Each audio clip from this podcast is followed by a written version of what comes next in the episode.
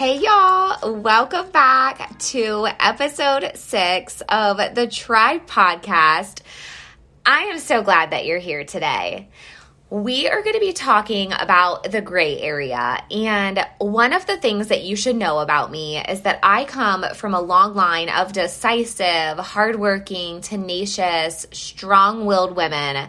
My great grandmother on my mom's side, both of my grandmas, my mom, and my aunts, I have spent my entire life around strong women. And I find a lot of energy and motivation from being surrounded by women who are courageous and brave and live inside their story.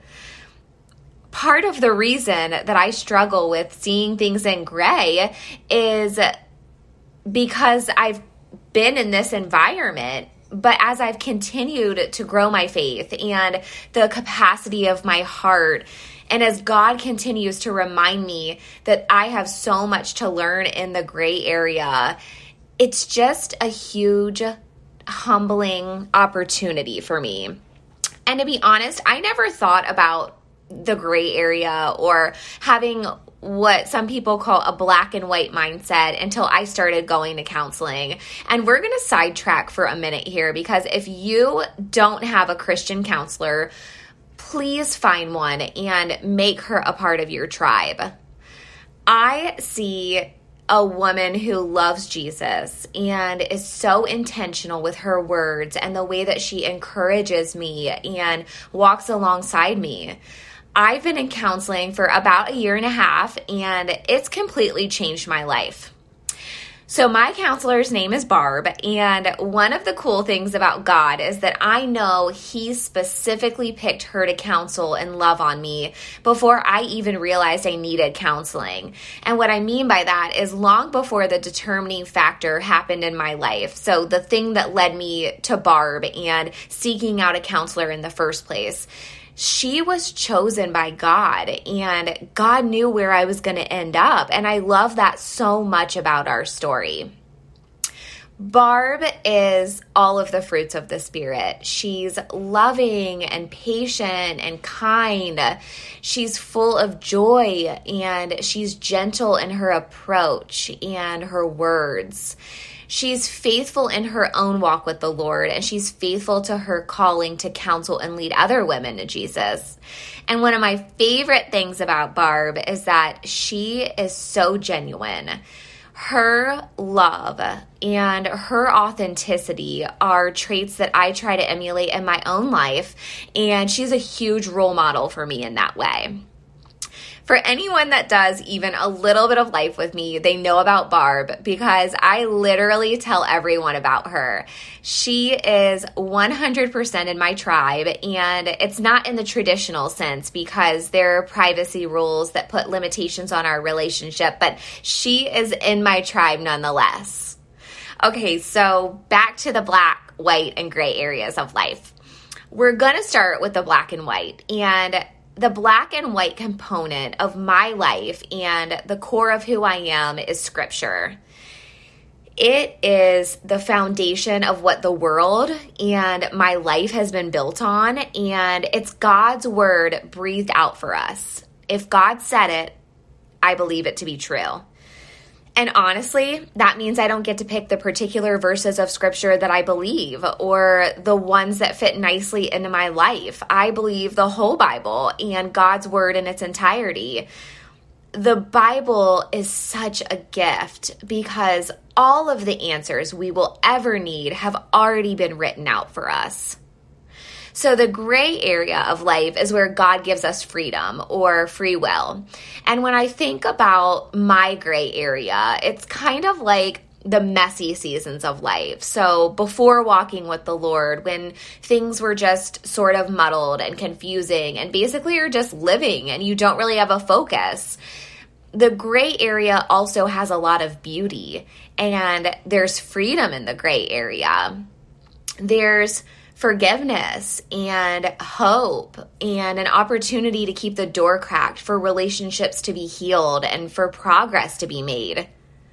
You know, before I started counseling, the beauty of the gray area was so foreign to me. And I think that's partly because of my life choices and my experiences and my upbringing. I just fit everything into either a black or a white box. If someone did something to me, okay, we're not friends anymore. I'm shopping at a certain store and I find out that their core values and beliefs don't line up with mine. I'm just not going to shop there anymore. Honestly, looking back, it was such an easy way to live because everything was tied up with a pretty bow and I could put it on a shelf in my walk in closet and I could just walk away from it.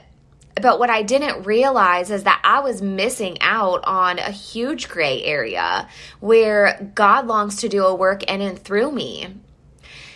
I've been in a lot of different, what I would call dark or gray seasons, but the one that really sticks out to me is my college life.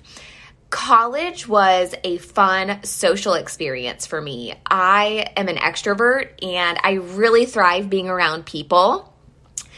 I didn't know anything back then about having a tribe of Jesus loving women. In fact, I didn't even know Jesus yet. So I didn't know what I was missing. I was just living my life for me. I was selfish and I struggled with unhealthy relationships and body image. And I didn't realize it then, but I can say now that it's because I didn't have a personal relationship with Jesus. I was just trying to find my worth in the things of this world instead of in who God says I am. And let me be really clear my college years, even into early adulthood, were not a time of living a life that glorified God or taking steps to be the woman that God wanted me to be. But God is so cool in the way that he seeks us out and he continues to chase after us. I've done a lot of work in my adult life to overcome the struggles that I've had with food and my body. I've shared in earlier episodes that I was a runner and a gymnast. And even back in the 90s, the world was really clear about what your body should look like if you were either of these things. There was this list that I had formed in my head of what was and wasn't acceptable. And the list was 100% the enemy because it was based on what the world says I should look like. I believe that there is a common misunderstanding about eating disorders, and that misunderstanding is that you have to be extreme. Like you're put into one of two categories. It's black or it's white. You're either bulimic or you're anorexic. And I just don't agree with that. For me, there were definitely some tendencies of not eating or even going too long without eating. But a lot of my experience was in the gray area. It wasn't cut and dry it was having an unhealthy relationship and mindset with food and just being so extreme in the way that I thought about food and what I would and wouldn't eat. And to be honest, that unhealthy mindset, it lasted well past my college years into adulthood and marriage and the early years of parenthood. And honestly, they continued until I started replacing the lies of the enemy with the truth of God. And that's what I mean about God finding us in the gray areas. I was so set in my worldly black and white ways, but God chased me down and he continued to lovingly pursue my mind and my heart. The enemy wants to keep me silent and make me feel like I'm the only one who has struggled with body image basically that my struggles with food were singular to me and have never affected anyone else. No one else has ever felt the way that I did about food. But God says, I am a child of the one true King. I am chosen. I've been set apart. It's not about how we look on the outside, it's the condition of our heart on the inside. That's how God sees us. In Psalm 139, verses 13 through 14, it says, For you created my inmost being. You knit me together in my mother's womb. I praise you because I am fearfully and wonderfully made. Your works are wonderful. I know that full well. So before my parents even knew they were pregnant, God knit me together in my mother's womb. If you're a mother, before you knew you were pregnant, God knit your children together in your womb. Several months ago, I read a book called I'll Start Again Monday by Lysa TerKeurst. It was recommended to me by one of my very best friends, and it played a huge role in helping me break the unhealthy cycle of being consumed by my thoughts and my food cravings. And I was able to close the door of doubt and fear in regards to my eating and to look at my body like God does, which is as a good and a beautiful thing. He knit me together in my mother's womb.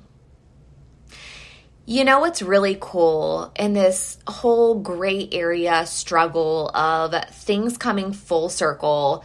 Some of the people in my tribe have had the same struggles as me. God is so loving in the way that He brings people together and He puts the right people in your life at the right time. And then He lets you decide if you want to be vulnerable. It's in the conversations where I pull off all the outer layers of what makes me me. And I decide to go deep and I expose myself to my tribe. That gray area is where I've experienced the most healing and I felt the most seen. It's where deep relationship and community happens. It happens without makeup and sometimes with a lot of tears there's hesitation in exposing ourselves in this way and being vulnerable to someone else, but there's also God's glory and his healing and peace and joy.